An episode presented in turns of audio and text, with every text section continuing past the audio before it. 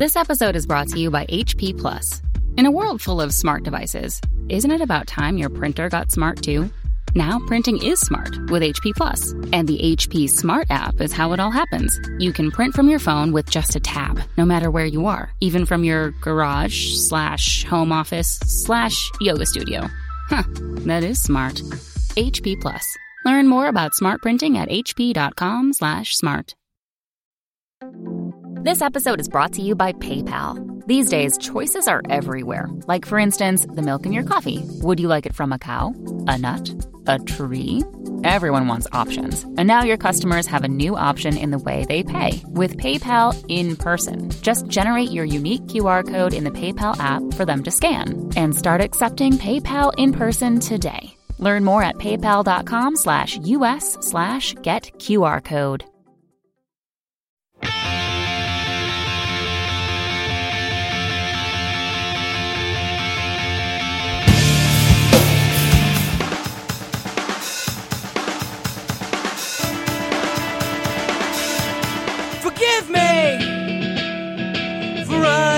To find the one thing I have to do. Hello and welcome to episode 105 of the Washed Up Emo podcast. I am Tom Owen from washedupemo.com, and this is the podcast where we celebrate emo's full history. Today, we have Chris Leo. His high school band was called Native Nod, and they are often referenced as one of the originators of Screamo. Then he went on to form the Van Pelt, that is well loved and should be mentioned a hell of a lot more than they are when you talk about the history of emo. The Van Pelt have some reunion shows coming up, and it was high time to have Chris on to chat. I even went to New Jersey for this. This is episode 105 of the Up Emo podcast with Chris Leo from Native Nod and the Van Pelt.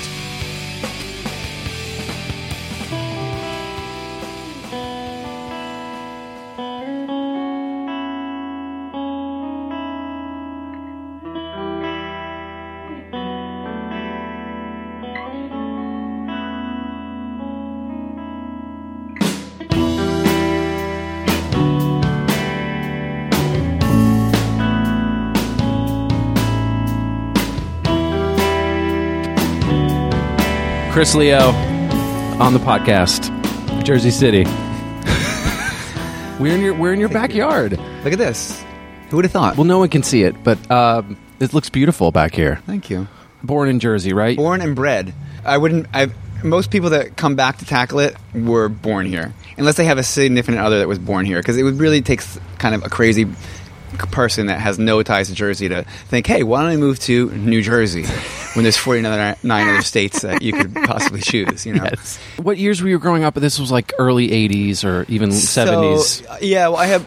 I, I was born in '74, so I consider myself a kid of the '80s. You know, um, and then I had my first band probably in '89, '90. And then for you finding out about records, was it Ted bringing home like a record, or was it? Were you like when did? When did that all start? Because it's like you had such amazing access to the city, Yeah. New York City. Sorry, Yes, Uh, it was always. In, you could see it from you could where we're see from. it. Yeah. But then having the luxury of being in a suburb and Yes. having more space, more time, more you know, obviously those like that's why I feel like the Long Island, New Jersey, kind of even Connecticut kind of bands had the kind of time to like cultivate Yes. and scenes could cultivate. right. So right. how, what were some of those first like records or things that you latched onto? So it, it was it was a combination growing up of like my older brother um, influencing me the way an older brother would, which is listen to this now or you're dead, you know that style, and then as also kind of um, convergent evolutions where I would just we would happen to just fall into the same um, uh, thread of music. Like for example, when I was I, there's a there's a picture I can remember. I, I was probably like one, and my brother had just gotten a record player, and he's making me listen to the Star Wars soundtrack. And it's a pretty weird soundtrack. There's no songs on it. You know, it's like just like sounds of like space and things. And so there was that growing up where he'd be like, "Listen to this." Like I remember one time, I think it was probably like '89 when I was in my room, and he like opened the door and he threw me a Vision seven inch. And maybe probably a Gorilla Bis- Biscuit seven inch and like some other hardcore. So he's like, "Listen to this," and then he closed the door and like disappears, you know. And then I listened to it and I loved it, you know. But then there were other times where um, uh, like for example, there was 120 minutes on M- on MTV. Remember that? Yes. So in the late 80s, um, we would have our parents. Uh, uh, tape it, VHS it, because it'd be on too late for us. And then we would each watch it at different times um, after school. And we we got into different bands that were still kind of in the same world. You know, maybe he was more influenced by by the Clash, whereas I was more into Wire, like late era Wire, things like that. So it's still kind of the same world, but uh, like slightly different takes on things. How did how did how did um Ted find? Was it like was his was there someone else telling him or what was the? I mean, it's interesting to have two kind of. Usually, if it's brothers or something, you kind of go opposite. You're like, Right. whatever you're into, I'm going the opposite way. But he, like, what were some things you feel like? Was there like someone at school that he was getting in touch with, or because I love how it kind of like channels. No, okay, no, he's just a natural. Um, he's just naturally tapped into music. He always has been. He's got this kind of. He's part of the the uber conscious of music. Um, it doesn't. He doesn't seem like he has to work to figure out who's making good music somewhere on the planet. and he knew he had to tr- he had to get you on board. And he had to get a, uh, me and my little brother on board. We tried with her. I have a sister too. She was she wasn't having it. Um, but also my parents, um, you know, growing up, basically like second generation immigrants, they were forced to be, um, you know, per, pursue the the white picket fence kind of stable life for their for their family, and therefore for us they wanted to really promote culture. They they I guess they had maybe I don't, I don't know if it was insecurity or they just wanted us to be. Um, uh, have more access to culture than they had, more focused on culture than just um, business, you know.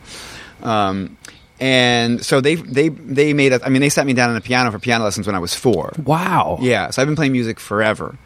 Um, so there was already this culture in our house of music. Uh, so we were going to make music by hook or by crook. Um, but Ted definitely, you know, definitely Big Brother wise, left us no choice. You know, Did you know? Uh, so you started piano early. Mm-hmm. When when did it kind of switch to other instruments, and when did you sort of be like, I want to do this band thing? Okay, so then the next instrument was um, was trombone. I was I was uh, I was sitting in my I was this probably I was probably about eleven, and I was sitting in my my school auditorium, and the the band teacher was going through all the instruments in that you could you could sign up for. You know, there's clarinet, there's trumpet, there's trombone, and I remember when he was talking about trombone, he's like, now trombone is a very popular instrument. Everybody chooses trombone. Um, you know, you get to kind of make the sound the wah wah wah like a circus, and I chose. I was like, cool, that's what I want to do. I want to do what everybody else is doing. I'll do the trombone. Of course. I didn't realize that it was a trick to get people to take trombone because, in fact, everybody takes trumpet, you know, and, and some other popular instruments. And this is kind of the theme of my life, like me trying to fit in and just making all the wrong choices, you know. so I took trombone. I loved it. I played it. Um, all throughout high school, I played it in the World Inferno Friendship Society. Remember them? Yes. Actually, I think they still exist. I was on their first album. Um, I played it in some like quasi ska bands. Um, any ex- That's unfortunate. I I'm joking. I'm not People a know- no. I'm a secret. I'm a kind of a secret liker. But again, having Of an older ska? having an older brother meant that I could. Fortunately, I could never pursue my secret love of ska because he would have ridiculed me. Thanks, Ted. So I'm still a little cool. Yeah, yeah. Thanks to Ted for that one. No, I just I always I always rib on ska. It's yeah. just funny. No, I think. I mean, I think it's the whole outfit. The you know, there's a lot of reasons to rib on it. But musically, I never hated it. You know. Anyhow, Trombone. You just I mean popular instrument. You know what? It also has the smallest case for the bus. this is true. Yes, straight in it. You know, Fits in the overhead. Yeah, Yeah, no, yeah. right under the seat. You're fine. can fold it up, right? Yeah. Yeah. Um, I played it in Native Nod a little bit too. Like any way to work it in, I would work it in. Um, but then I switched to, I, I guess, it's somewhere along the line, I moved to bass. It seemed kind of like a simple thing to pick up. And again, like I didn't want to be, I didn't want to be like the star of the show. I wanted to be in a band. You know, like bass seemed like a way, like I could be in a band and like nobody can see me and just be up there. Um, but I wasn't very good at it. I didn't really get the essence of what it means to be a bass player. Like, I think as like as a young kid, listening to to very like angular um, guitar and vocal driven music, you don't really realize what a bass is all about. You know. You didn't know about being in the pocket. No, the pocket. There was no pocket. You know, it was all forward. You know, as fast as you can go. So I would Playing with the guitar, not the bass drum. Yeah. Right. Yeah. No, I didn't get it at all. Yeah. Um, so I wasn't good at it. Um, but I so I, I eventually started tinkering with guitar. By the time Native Nod was about to end, which was the band before the Van Pelt, I was playing a little bit guitar, of guitar even in the band. Never live, but at practice. And then when the Van Pelt started, uh, I was on bass, believe it or not. Ah. And like we were just kind of, um, you know, just in a practice space, not knowing really what to do. And no one was willing to step forward. And at some point, I was like, "All right, why don't I? I'll, I'll just throw out a jam. You know, here's what I was was tinkering on guitar." And so I fell into guitar that way. Ah. But it was very reluctant. Multi instrumental. Yeah.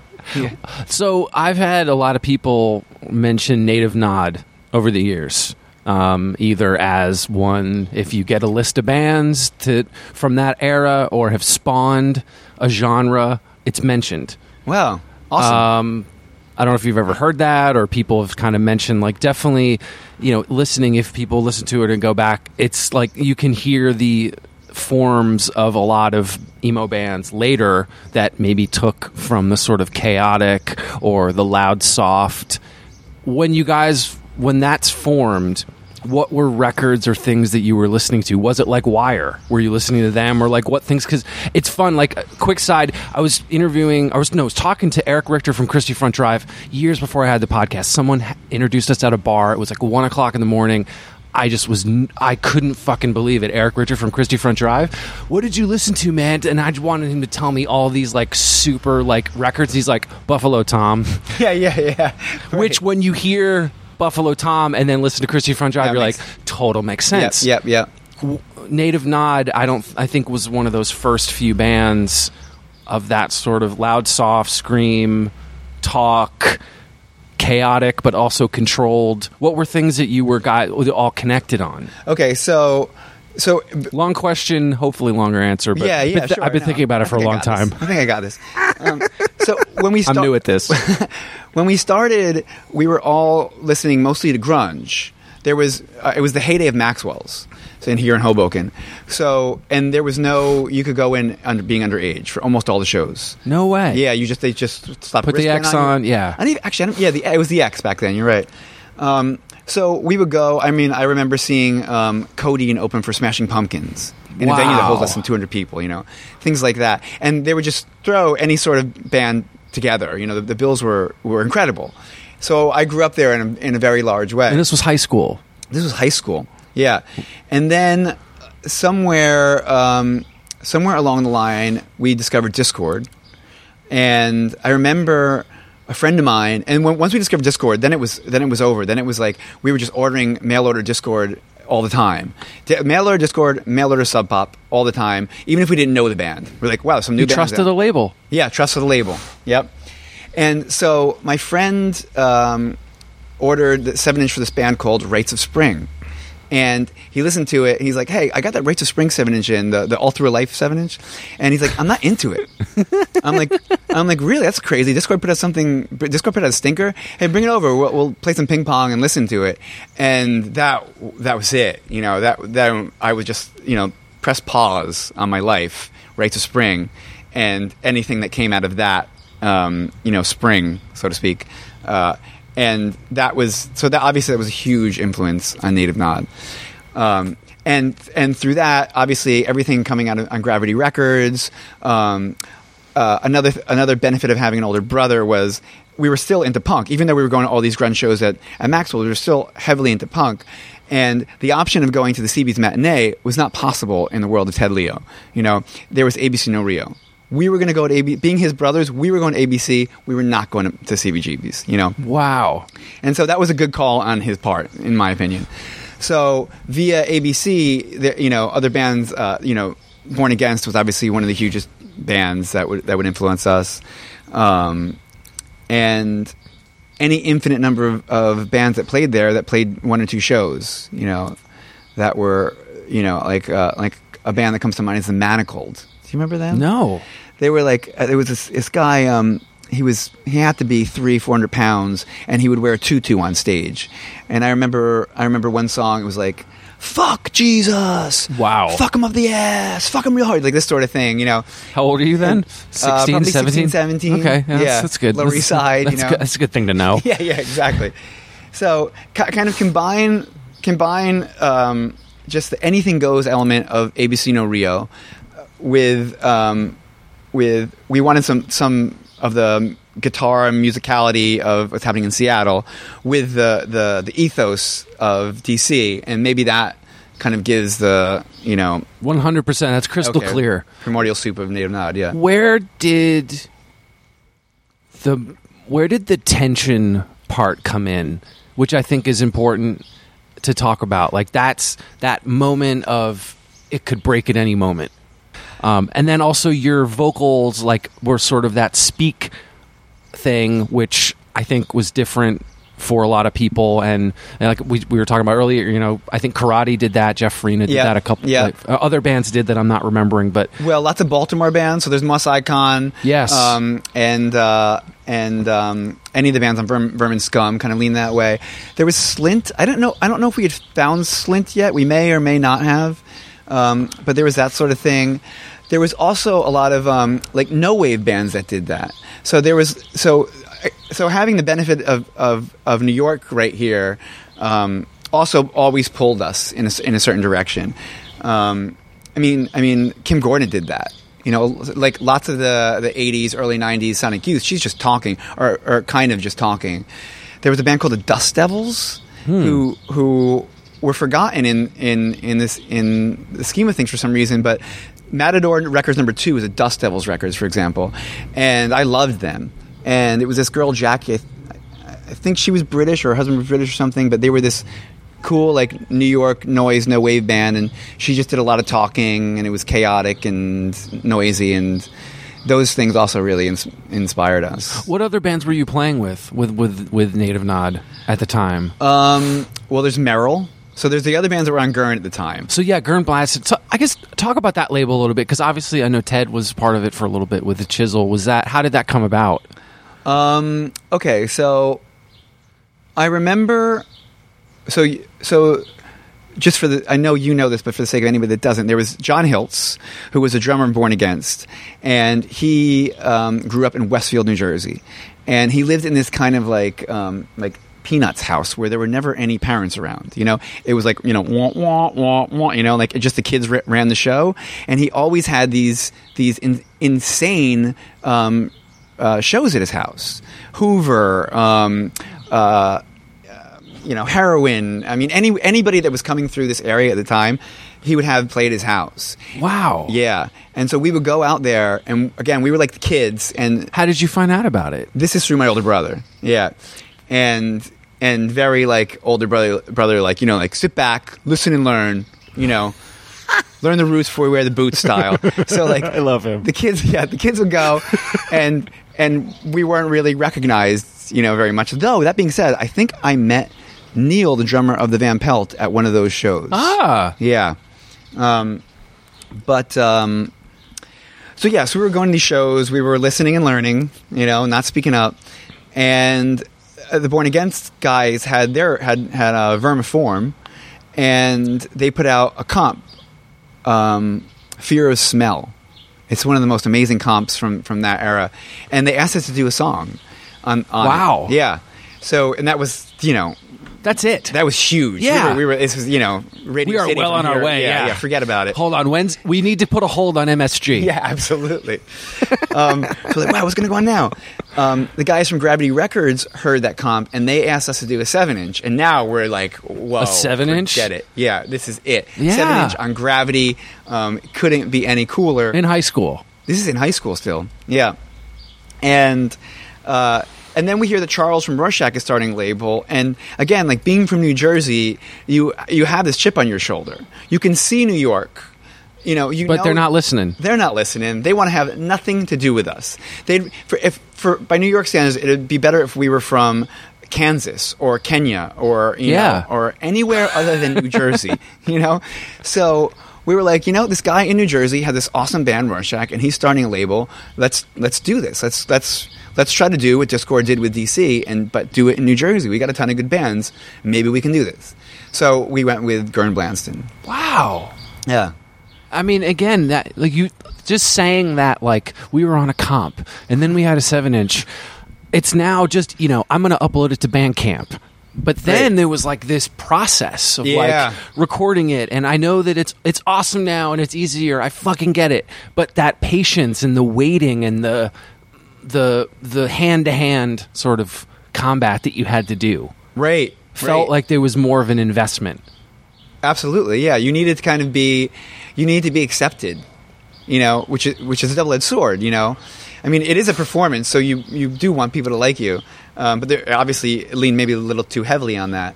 Um, but yeah, it felt good. It felt weird, you know. Yeah. Al- Also, all of a sudden, we were accepted. So we were we were the kids that were just supposed to sit back and listen and learn. And then we have the seven inch that comes out, and it does really well. And all these these uh, like I know, probably looking back, these like 21, 22 year olds were like ancient at the time to me. Cool, yeah. You know, They we're had like, beards. Well, you guys are you guys are all right. You're cool. Why don't you play at ABC on this, you know, mat- matinee? Um, wow yeah. so Yeah. then again from how long that was uh, just in high school right for native nod you guys had like nine songs i think in total right Yes, it, it, it, it bled into my freshman year of college because they were all younger than me.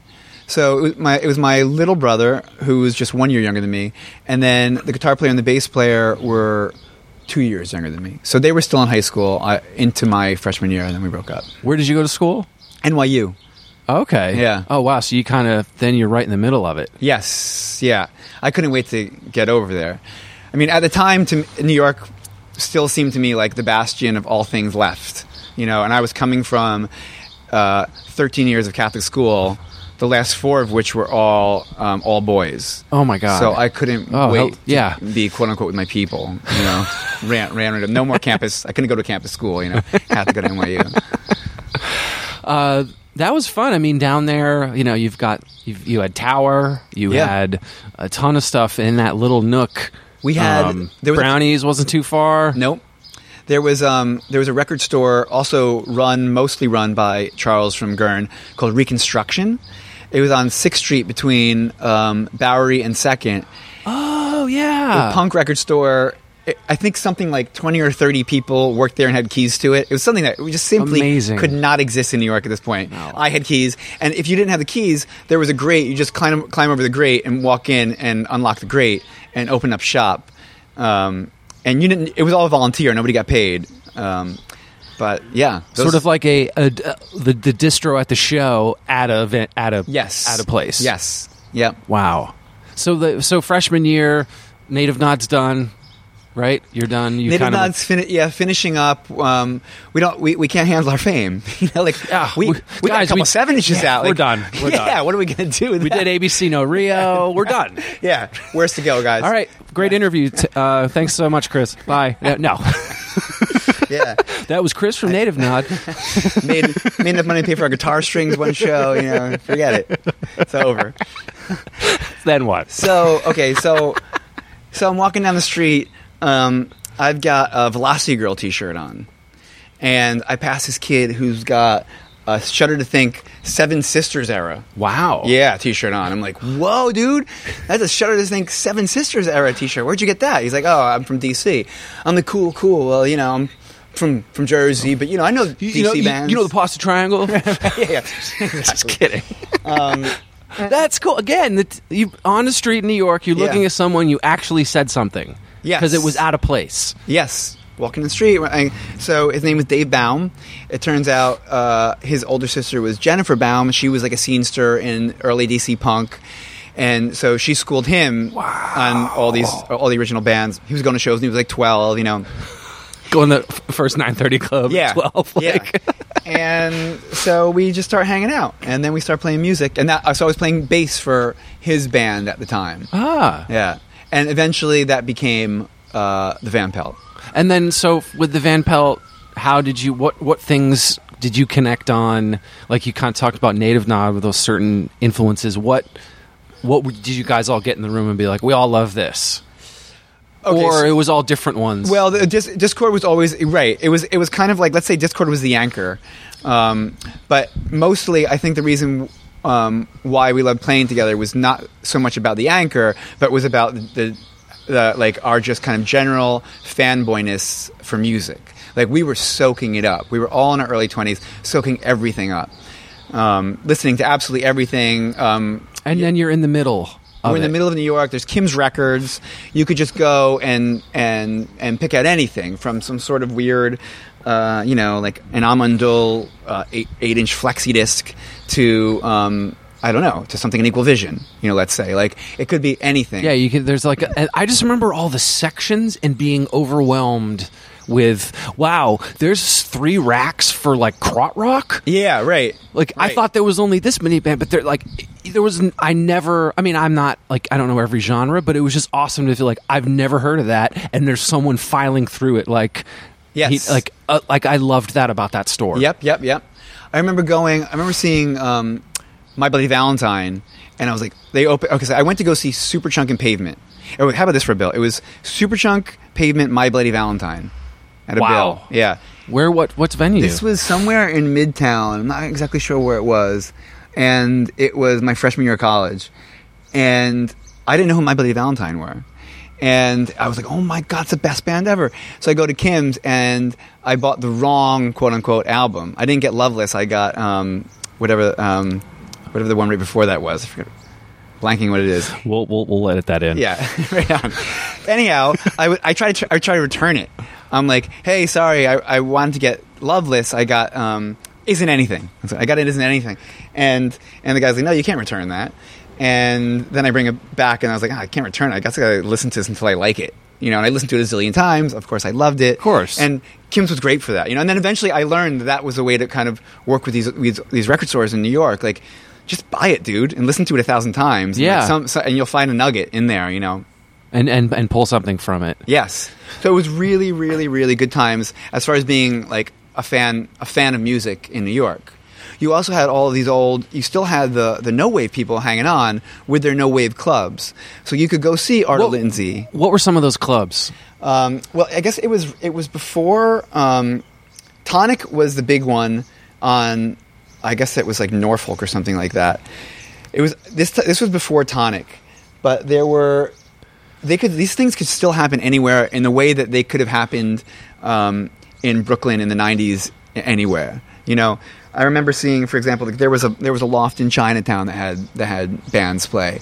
Um, downtown had a lot of weird places. I guess maybe that's one of the reasons why the Knitting Factory eventually Yeah. moved down there because there were weird lofts that would have have like artsy stuff play at and we would suck it in. We would go to this stuff, um, and but we would still go to matinees and you know at CB's or, or, or Brownies or anywhere and see whatever touring band was coming through. So it was an awesome, a really awesome time to be sucking in music. And then for the Van Pelt, was it for timing? Was it was it this freshman or sophomore year that you started? So it was, it was. I guess it was. I think in any sort of real fashion, it was probably sophomore year. So freshman year, I'm pretty sure I have these days. But this is a long time ago. We're talking 92, 93. When we started, it, Neil wasn't in the band yet. I was on bass. Dave Baum was on guitar, who played on the first album. Barry London was on guitar, who played in the first, who played bass on the first album, and this girl Ellie Abrams, Ab- Abrams was on drums, and we were called Soma, like a thousand other bands that read Aldous Huxley. Yes. and uh, and I remember like two minutes into every song, Ellie would just stop and be like, "What's going on?" She's like, "I'm bored." And I'm like, well, we gotta like hash it out. She's like, yeah, but this riff is boring me. And that at that point, it was kind of even again, even though Dischord was definitely the anchor, um, both culturally and sonically, it, it, we were pulling. We weren't pulling our Dischord um, sonic elements in so much. We were pulling anything else we were currently listening to that week. You know, so um, I remember Barry was really into Dick Dale. So Oh my God. he'd be doing this kind of like surfy guitar, Yeah. and you know, and and Dave would be doing this kind of like Greg Ginn guitar, and I was just kind of like trying to, to to hold my own, you know, and not have my like still pubescent, you know, voice crack too much, and it was it was a mess. And so Ellie Ellie kind of was like, yeah, I'm not so into it. And I remember meeting this guy Neil at at um at John at a John Hilt show. He happened to be going to SVA. Um, we were all going to NYU, and I was like, hey, I'm pretty sure that's how it went down. We invited Neil to play, and that was uh, we we switched instruments a little bit, but basically that was the form for the first album. Where did you practice? We started out practicing in uh, the basement of an NYU dorm, and then we were practicing in various um, like pay by the hour practice spaces Because that's got to be so crazy. I, I was lucky in college. I was in the middle of nowhere at a school, and you rented a storage unit and you shared it with five bands. And it, I think I made paid five dollars a month or something. But Yeah. like to do it in New York, you had to Commit. You know, and there's you know, or you find someone that lets you do it in their dorm room, or you find a spot and you need to put that money down. Right. Oh no, you totally nailed it. Because and so and so and we were well aware of this. We were like, man, like Because you had it easy in Jersey. we had it easy in Jersey, and we knew that people had it easy in Columbus, had it easy in Omaha. They were they had all this time, all this space. They had, you know, you know, they could just kind of So it kind of like drives you a little bit more Yes. because of the people around you, the money, the stress. The I feel like it's an interesting. Maybe it's not right for everybody, but it, it, somehow you gotta you gotta do shit. You can't just go there and just do covers when you hang out. oh my god, you you, com- you, you completely You're like we were on the fucking clock, guys. you completely got where we were coming from. Yeah, like and then mix in the fact that we were really young, and we were again we were like wh- when we weren't outside of New York, we were listening to all this really artsy kind of goes nowhere sort of music. But we were young and, and we were feeling it, you know. And we wanted to. We were like, we love this stuff. We love Gastr del Sol. We love these kind of, um, uh, you know, we love Tortoise. We love all these bands that, that just kind of meander and Yeah. But but man, like the anthem's not dead. And and if it wasn't, by the way, if it wasn't, this is kind of a very hard thing to to imagine. I think if you're for for kids that weren't growing up then, New York um, was a place for art rock and DJs. There were very we have very few contemporaries. Obviously, Texas was, was probably Texas one of the biggest of our yeah contemporaries. But there were very few other like four guys in a band just kind of trying to belt out anthems. It was mostly weird stuff and DJ, and we felt like it was getting increasingly um, DJ. So we were like, wow, you know, we might be one of the this might be one of the last chances for uh, for for to belt out some anthems before the guitar officially dies. Like if I if you would have told me that like Brooklyn would be now be the land of guitar and bands, I I would never believe it. Do you remember when you heard the word emo? Yes, I do remember it. When? Um, I was in Native Nod, and we were playing at ABC No Rio, and What year? Uh, this was probably '91, and one of the punks that that I admired, I think he was in Animal Crackers, with my, my it was one of my older brother's bands, um, and uh, and he's like, It's a good band name. yeah, it is pretty good. they were good too. Um, and and he said something like, "Wow, yeah, that was cool. It was very um very kind of emotional hardcore." And I could I could tell then I was wise enough already like to be like, "Hmm." There was a hesitance in his voice there. Didn't feel like a compliment, you know. And I really don't understand where he's coming from because isn't this all emotional? What's you know what's that mean? And so I pried a little. I was like, emotional hardcore. I, I'm sure not at the moment. I probably went, went home and like waited for the right moment to ask my bigger brother, my older brother. You know, um, Teddy, Hey, uh, um, yeah, somebody, uh, say, yeah. I wish you had that conversation taped or like somehow like shit. I'm gonna ask him now for that story after this. yeah. Well, little brother, let's have a walk. Yeah, We're gonna talk about Uncle Ian. yeah, yeah, yeah exactly. Um, and I think we talked about Uncle Gee. Uncle Gee. and uh, and of course, like I couldn't, I, I couldn't compute like what what's people's problem with Gee? Are you kidding me? Um, why? So what did he tell you? He said that these records, or this is what this came from, or he did. He's not the most communicative guy with things like that. It's more like it's, it's more like learn this, deal with this, accept this, Come back. Yes, yeah, yeah. You'll get it. Get it on your own. You know. But yeah, he was like, you know, Right Spring is emotional hardcore. You know, and then I've got to, and then it left me until still still currently, you know, being like, what the hell does that mean? You know, obviously it means something because it wouldn't it wouldn't the thread wouldn't exist forever if it didn't mean something. Yes. but articulating what it means is is still the battle, right?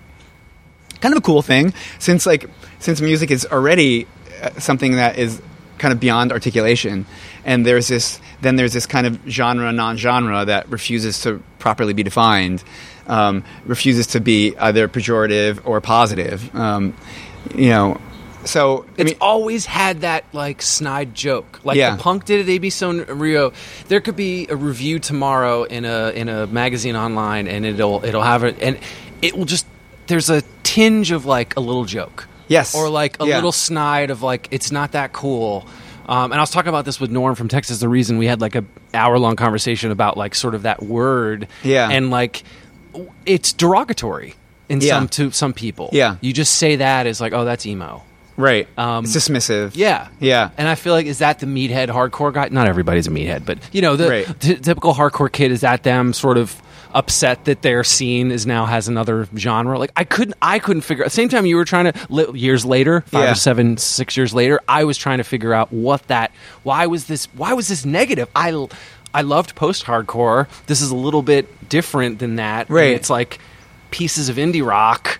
Yeah. And like punk. It's like it, it felt like it was a nice Right. you know smattering of all those things I liked. It wasn't just like four on the floor, like let's just do this, like Right. punk, Right. or like a like a straight edge hardcore band. Yep, yep, Did yep. you? Were there other things that happened, or the was the, instantly was Native Nod said, okay, that's an emo band. Did you guys not think that, or same thing with Van Pelt? Well, w- we we got it tossed to us maybe a little more with with Native Nod, but we were we were still very punk. We were still playing at ABC um, often, so it was still we still kind of aired more on the punk side of things. And then with the Van Pelt, we kind of aired sometimes also on the indie rock side of things. So for better and for worse, we never not, neither band really ever got officially slapped with the tag, but we were of course in that bubble. Because you were playing with those bands and you were friends with all of them. Yes, yes, and we liked a lot of the same music they did too. That brings me to kind of one one of the one of the major re- reasons why um, we like we we would always do the DIY circuit if if we had the choice rather than the indie rock circuit, um, and just doing that circuit, whether you sonically sound like other emo bands or not, it- you're you're in their world, and therefore y- you know you're emo, at least to some in some people's eyes.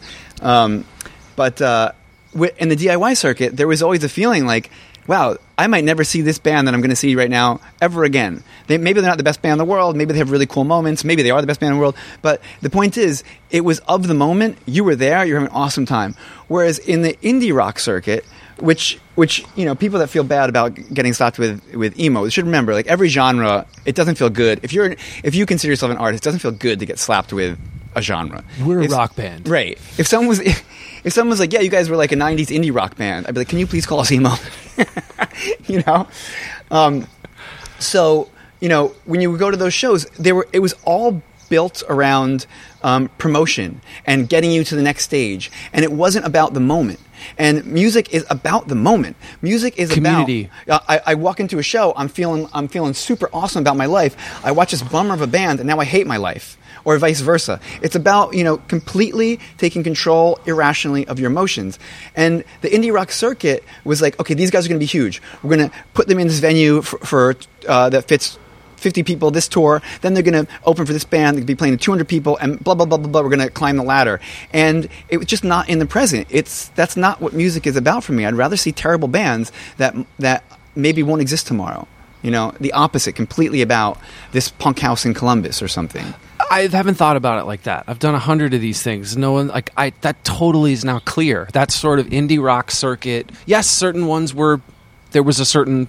Maybe there was a, a basement for the indie rock. There was, but I wanted that DIY thing. I Yeah. wanted to see Frail or Yes. 400 Years because i i there was the Food Not Bombs thing, or there was the person doing distro, or there was someone that was selling, you know, they're like shirt that did what, whatever it was. Like it felt more like I was connected to where I was versus this thing's coming through town and leaving tomorrow. Yes, yes, Eh, almost to a fault. Like if if you saw 400 Years and they and they blow your mind, which they did, they were an amazing band, and then like a couple years later, you hear they're coming through town again. You're like, oh, really? Are they still playing? I thought they were an explosion, you Yeah. know, and I thought the explosion was going to, uh, you know, sh- shatter and maybe create other bands, you know. Um, I shouldn't really probably be saying this since we're doing a reunion show. what other things did were happening with the Van Pelt? Um, I mean, you guys were around for a minute, like four years or so. That first run. it was probably about four years. Yeah, you're right. So, uh, what was what? Did you notice anything as like the '90s were sort of ending and beginning? Like, were there any things where you're like, oh, our time's up, you know, or like this is changing, or the, the city because the city that gets in's turning over. The There's city was changing, yeah. Um, but b- being again, being young, like yes, we thought our time was up. We thought this it, actually again, the, going back to the double-edged sword of, of things exploding, I think we thought that we exploded a little sooner than we should have. So we cu- we pulled the plug, um, and in retrospect, You I, I pulled it right at the wrong time. Yeah, you know, but the the difference between us uh, making the first album and the second album is also dras- drastic.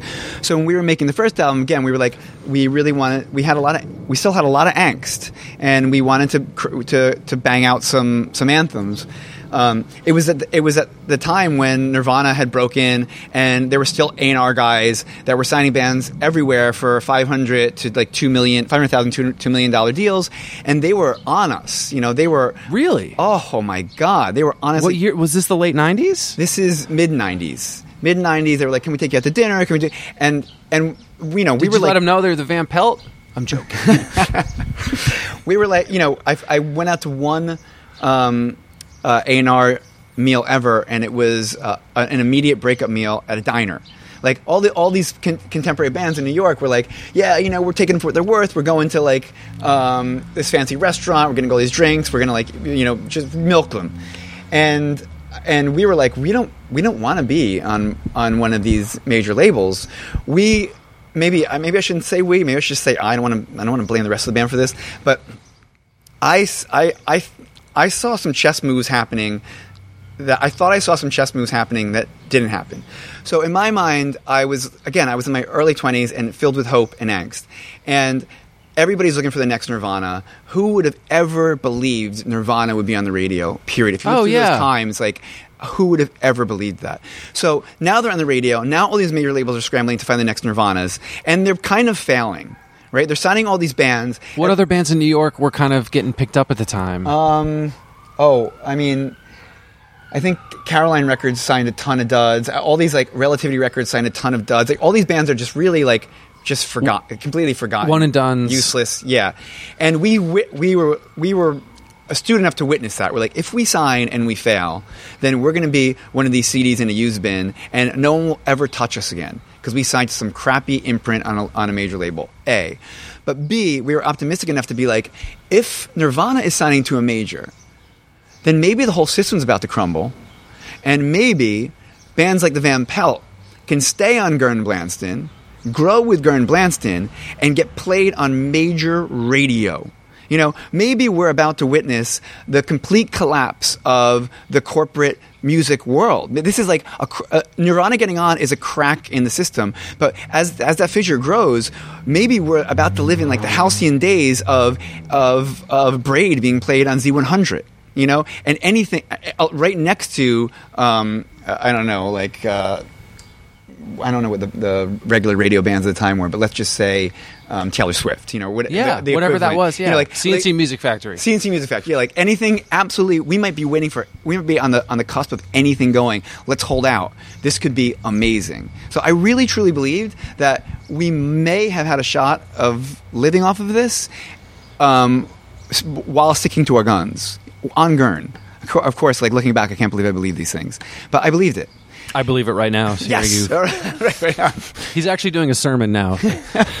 then came um, we kind of all graduated from university at the same time. Um, uh, it only you know when you're young like a year feels like an eternity. And uh, the tides turned and the next nirvanas never really came at least not the way we thought they were going to come. And um, and there was this massive snowstorm in New York, snowstorm of '96. Basically, shut down the city. It was like six feet uh, of snow everywhere. It was really beautiful. We had all just kind of graduated or graduating from college and and facing the stark reality that uh, our art degrees and like for me an education degree like weren't really going to work out the way we hoped they would, um, and and we were we were changing a lot of members in the band and people coming and going and joining other bands or moving out of the city. And it was a bummer of a time. And so we made this bummer of a record. We were just kind of like The like- third one. the, the second Oh, record, the second was, uh, sultans. Yeah. we were like you know we regrouped um, and we were just like let's put out this stinker and fucking just be bummed and I like that record. yeah, me too. In fact, I love that record. That became our, our best-selling record. That was a record that people uh, remembered us for. All of a sudden, Those like, first two songs, like back to back, I was like, oh shit. oh, that's, that's brought it. amazing. right on. Right on. Brought it because honestly, with those songs, to, to, to be brutally honest, um, we were changing members uh, all the time, and in the first on the first album, I had Dave Baum, the guitar player, to lean on. He was the the sickest. I mean, he laid down these licks, and he could play these licks uh, with his guitar over his head, out looking without looking at his guitar. And people would be like, coming to me after the shows, be like, "Man, you're an amazing guitar player." I'd be like, "What do you mean?" I'm like, "Well, it must have just been you playing guitar because the other guy, his guitar was over his head the whole time." I was like, no, that's Dave. Yeah, yeah, no, not quite, but thank you. Yes, I- and so then me and Neil regrouped as a three piece once, and that was when I really realized, like, oh my god, I got to learn how to play this instrument a little better. And in the process of learning how to play it better, um, I lucked out with some really good gear. I had this Amp- Ampeg Gemini 2 amp.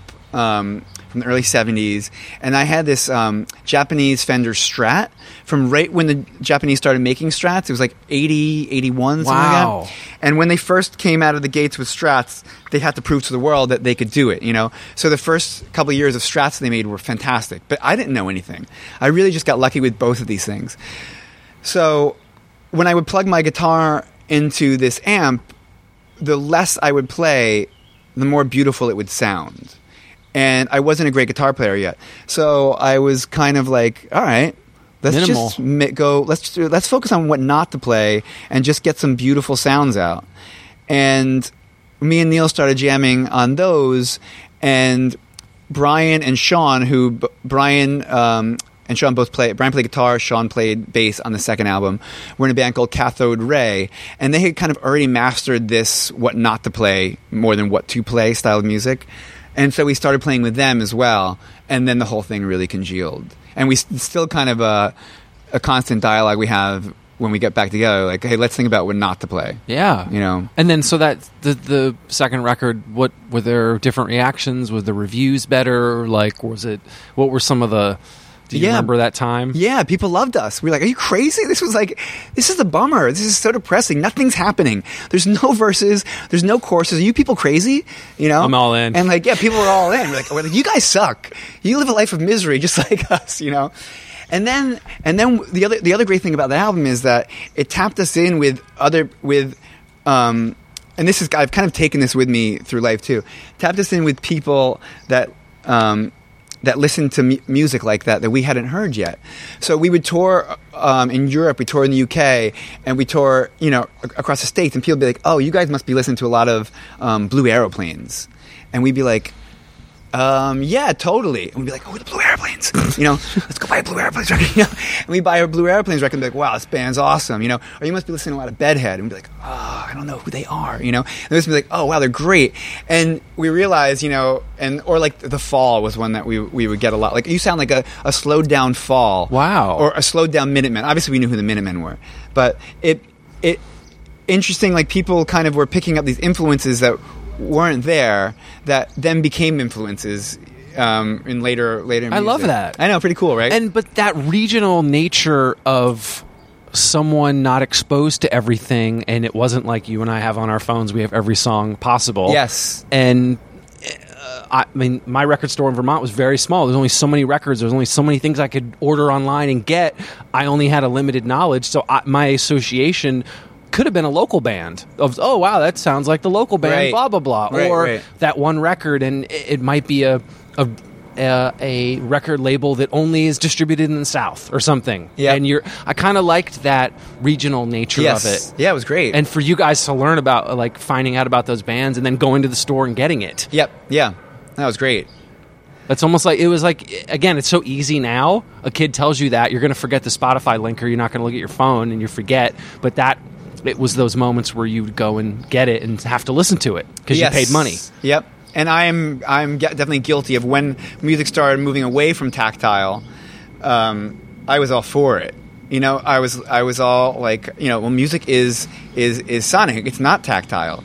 Great. Let's move into the digital world. And now I'm real. As I get older, I realize, you know, that the senses are all connected. No sense is pure. There's no there. You know, every sense overlaps with other with other senses, and sometimes they can they can impede each other, but often they help each other and they reinforce each other. So having something tactile um, could only actually now I realize it just reinforces the oral uh, you know specialness of it. yeah Um, and then for you guys getting back together, what was the what was the uh, reasonings behind that? You guys had done a few things over the years, right? You've all stayed in touch and done things. I think 2014 might have been the last thing. Yeah, it was the first time we got back in touch was um, was in 2009 when our friend Courtney, who used to book Emo's, speaking of the word, in Austin, um, was putting together a 90s um, showcase at South by Southwest. Amazing. Yeah, and she was like, "Hey, can you guys come play?" And and I was like, "Huh, that yeah, that could be great. Let me let me get in touch with these guys." And and Sean and Brian now live in Massachusetts, and me and Neil live in Jersey. Um, he lives in Asbury Park, they're down the shore. I live up here in Jersey City, um, and we made it work. And we we booked some shows around it, and we did like DC, Philly, New York, Austin, um, and it was really fun. But uh, it was still kind of a question mark. We're like, wait, why are we doing this?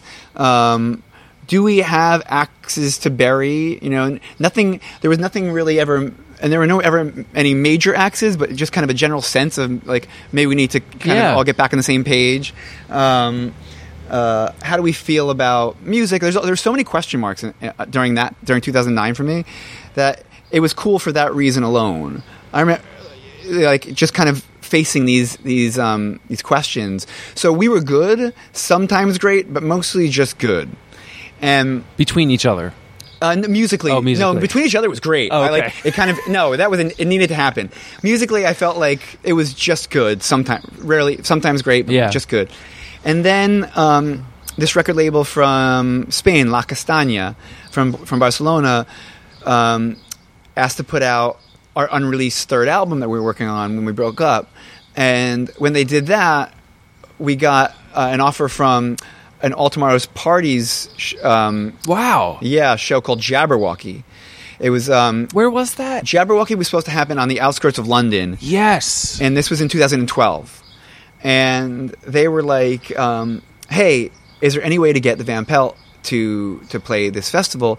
We'll pay you guys five thousand pounds, which was you know that might as well have been a million bucks for the Van Pelt. you That's know? your comp. What? Yeah, we've never. That was, and we're like, with five thousand pounds, we could probably fly everybody over there, pay all of our expenses. Um, but we, but you know, we we need to play a couple shows in order to be good. We can't just go there and play this one show. So I was like, I got this friend who has a studio in Ferrara in Italy. Why don't we all fly to, to, to Venice, which is near Ferrara? Then we we will rehearse at his his um, studio slash farm. Well, for a couple days, we'll play uh, like a secret show in his garden to get ready. Play a couple shows in Italy um, for fun. We'll play the show in London to make the money, and then we'll play a couple festivals in Spain just to kind of roll roll it out. Um, and we did that, and that's when all of a sudden we were really good again. Like, in fact, we in some ways we were we were some of the songs we played better than we've ever played them. I think they sat better. There, there was nothing. There was no reason to play them for other than for ourselves. You know, so there's no jitters. Like we didn't have Yeah. any jitters. You know, they, we didn't overthink it. So we were in the pocket a lot more. My voice didn't crack anymore. You know, sometimes I guess the the pubescent cracking voice can can be beneficial, but sometimes not so much. Um, so that sonically, that was great.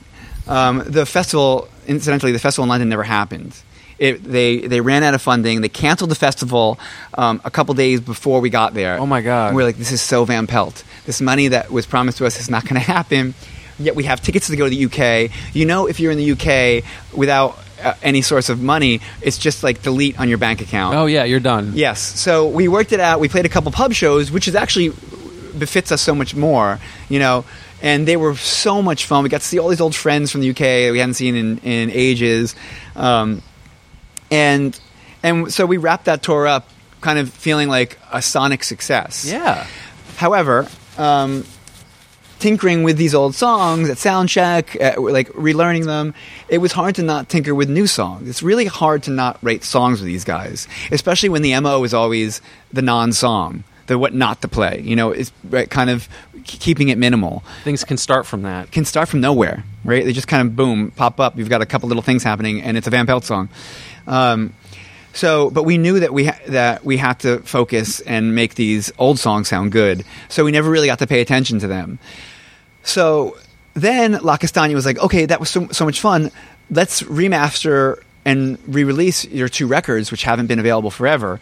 Um, and so that happened finally this year. Amazing. Yeah, and we're like, okay, um, let's let's play these sh- a couple shows, a few some shows to to promote this record, but let's kind of give breathe some life into these things we were tinkering with, um, and see where we are musically um, with each other. And so so we haven't had a lot of time to write new songs, but we have we have maybe half an album, kind of you know little pieces here and there that hopefully will will flesh out over the next year. So, I mean, how does that feel to have this band continue, but then you're almost feeling better as older than younger? Like Um, you feeling better with everybody and musically and how you're doing it, and maybe being not smarter about it, but uh, it's almost like you're you're a kid now, but older about the band because there's no there's no like you're just gonna do it, Right, right. There's nothing. There's nothing to lose at this point, and which is what you do as a kid. What's you know, you're like, I'm just gonna play music. right. It's just kind of in the mid twenties when you're like, okay, all I like have I have rent. I have this. yes, shit, I have all this other stuff going on. Stuff's starting to get real. Everybody else is getting real jobs, but I'm a musician. I'm seeing this through, and and and anyhow, it's.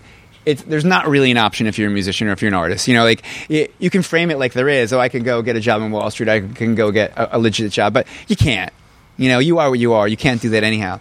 Um, so it feels great because and the, in the 2012 tour it kind of felt like um, at least for me i don't know for the rest of the band but it kind of felt like i was covering songs by this really cool band from 20 years ago from 15 years ago whatever like that.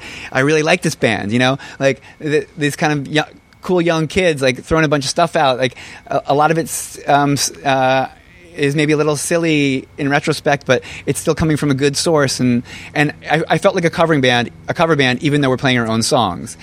So then, fast forward to now, um, it almost feels feels like um, like fan fiction. Like if you can, you know, uh, I don't know, finish a, I don't know, it happens all the time. Like finish a J.R. write another J.R. Tolkien book, you know, as a super fan. So now I feel like a super fan of the Van Pelt, imagining what they would write music like now if they were in their in their 40s. But we are actually those people as well, you know. So it's a combination of That must feel great. yeah, like wi- being a witness and a and a contributor at the same time. Um, But it's- being it's able to, you're healthy. You've got, you still stay in touch. You're able to, like those kind of things. I think you appreciate later than in the mid twenties when you're kind of like all kind of doing your own thing. But you sort of circle back and say, all right, what's important? right. Like coming together, doing this, making it happen. I think there's something about it that comes out that's different. That I think maybe it's more mature, but it's still you guys. It's still Yep. you in that same room making that music. Yeah, absolutely. It, that kind of reminds me of, um, you know, oh, so many people in the world of music have these friends that they see maybe once or twice a year. If you go to, uh, you know, if you go, if you play a show in, um, you know, uh, you know, I don't know, uh, Chicago. Chicago, let's You're say. gonna go see Bob. Right, and and you're like, hey, you know, but I, I I don't hang out with this guy every day like people from that small town X. They grew up with each other. They have these really tight relationships. They know the in and outs of each other. Um, do they probably think I lead this really um, vacuous life of friends that I don't have deep conversation with that you just see once or twice a year? But and that's an option that, that some musicians can have, but the other the other truth of it is that we're also kind of tapped into this spark, this connection, in the same way that like you know um, love is. It, maybe in a more bromancy sort of way, you you connect with people, and it doesn't. You don't have to know what they had for breakfast today and for the last ten years of your life, but you're very well aware of these kind of deep irrational connections you have with people, um, even if you rarely see them. And now that I've I've been playing in bands for I don't know 25 years or so, um, it, it's the same way for me when I think about various lineups. You know, there's some lineups that just there's this spark. You know that that aren't like other lineups, and this lineup with the Van Pelt is like that for me. You know, I we there is a certain voice. There's a certain um, like fifth element that larger than the four of us have in this band, um, and I love revisiting that. Did you think that the the band or the your previous you know, if it was Native Nod or would be connected to the word emo or that scene? And that's also double edged, where you sometimes don't want to be connected to something, but then it's great to be remembered.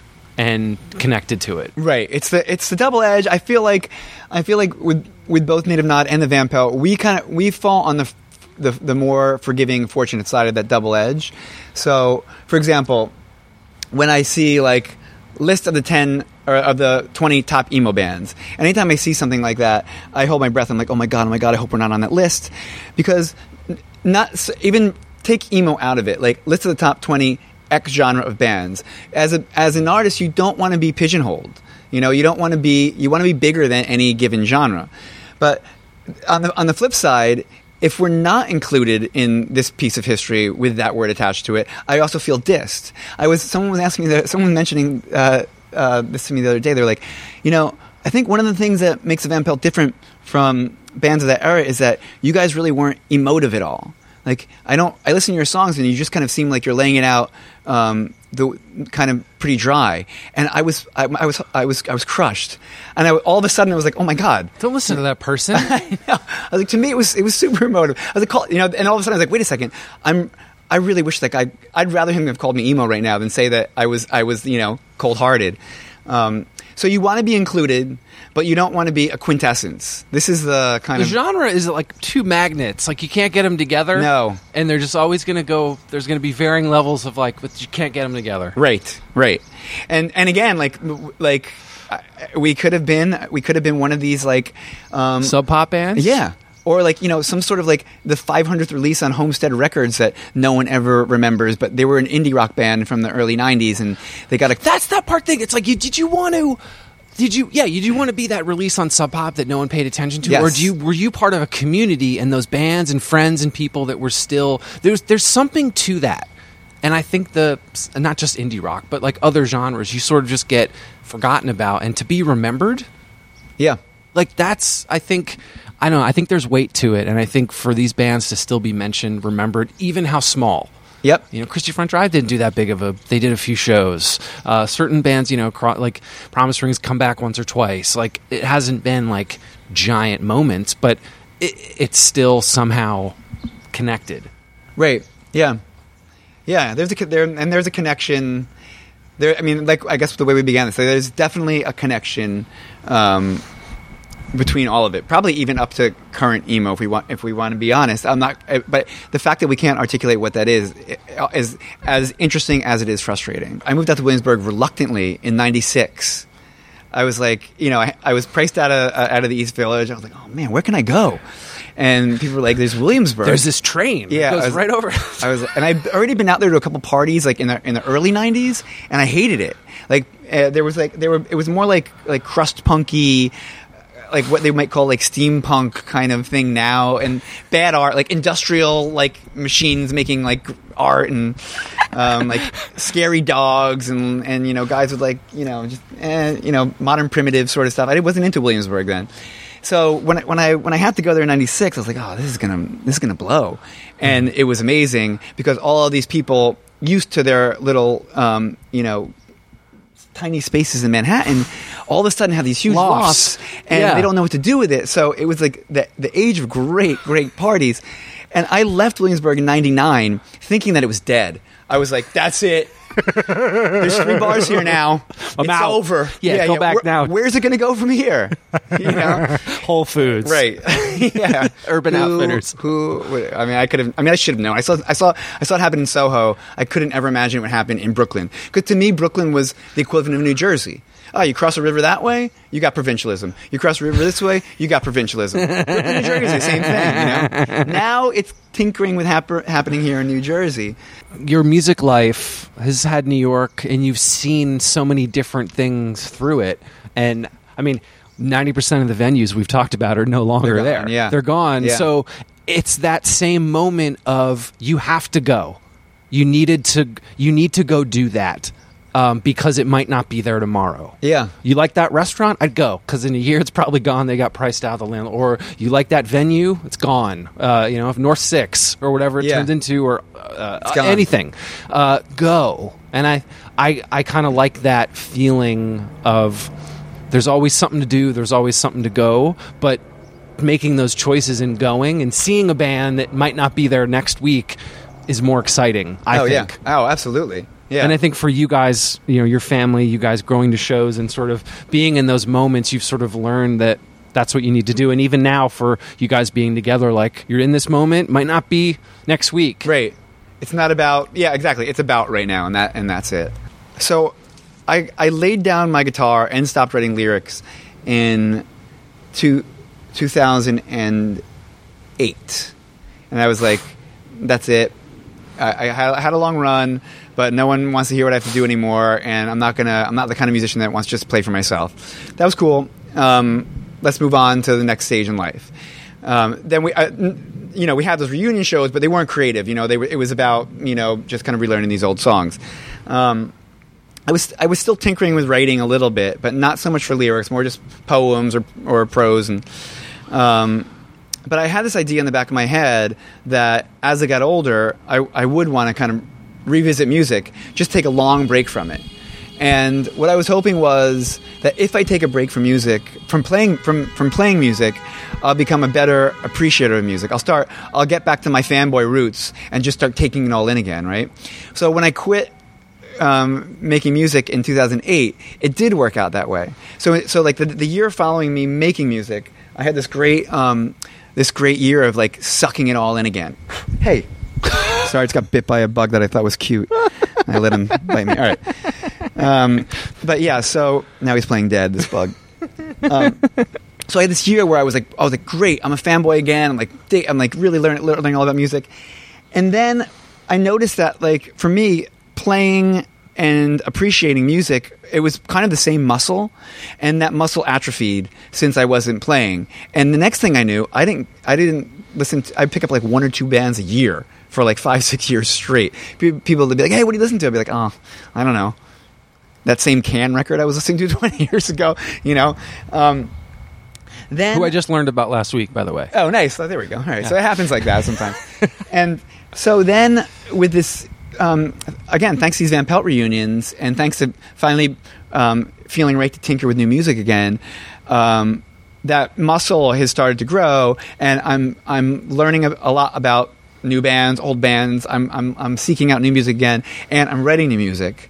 I think I have polyps maybe my I don't think it's just uh, my my vocal range is not that I was really ever a singer of any sort, but even even with just being a talker, I have a lot less room and I lose my voice easily. I've also heard that um, there's a theory that tinnitus um, is exacerbated by polyps, that it puts some pressure uh, on just all the cords that connect everything up in this part of the body, and I have bad tinnitus. So the point is, I had this idea that once I got back into making music later in life, I would be more of a crooner. I want to now. I want to try to start to sing and use, but still kind of be very wordy. Um, but I can't. So I'm going to. I'm an Italian citizen as well at this point. Um, my wife's Italian, and we both got dual citizenship. I'm going to go to a doctor there this summer, because it costs nothing there if you're a citizen, and have a look down my throat. And if he sees polyps, I'm hoping to kind of kill two birds with one stone, get them removed. Maybe I'll be able to croon, see how that goes, and maybe it'll help my tin- tinnitus. out a little bit. So we'll see. But but also go, getting back to when I when I write with the Van Pelt, feeling a little bit like this mix between um, witness and creator. I, I, I really want to write another Van Pelt album. I also might want to do some other musical things too, with or without those guys. Um, maybe a mix of everything, you know. But definitely um, that kind of that kind of um, the Van Pelt has has a soul unto itself, and I want to see what that is. I want to explore that some more too. Oh, my my terrible dog is here. That might be Uh, a, no, you're fine. A That's sign to perfect wrap timing. it up. Perfect timing. Thanks for doing this. Thanks for coming out.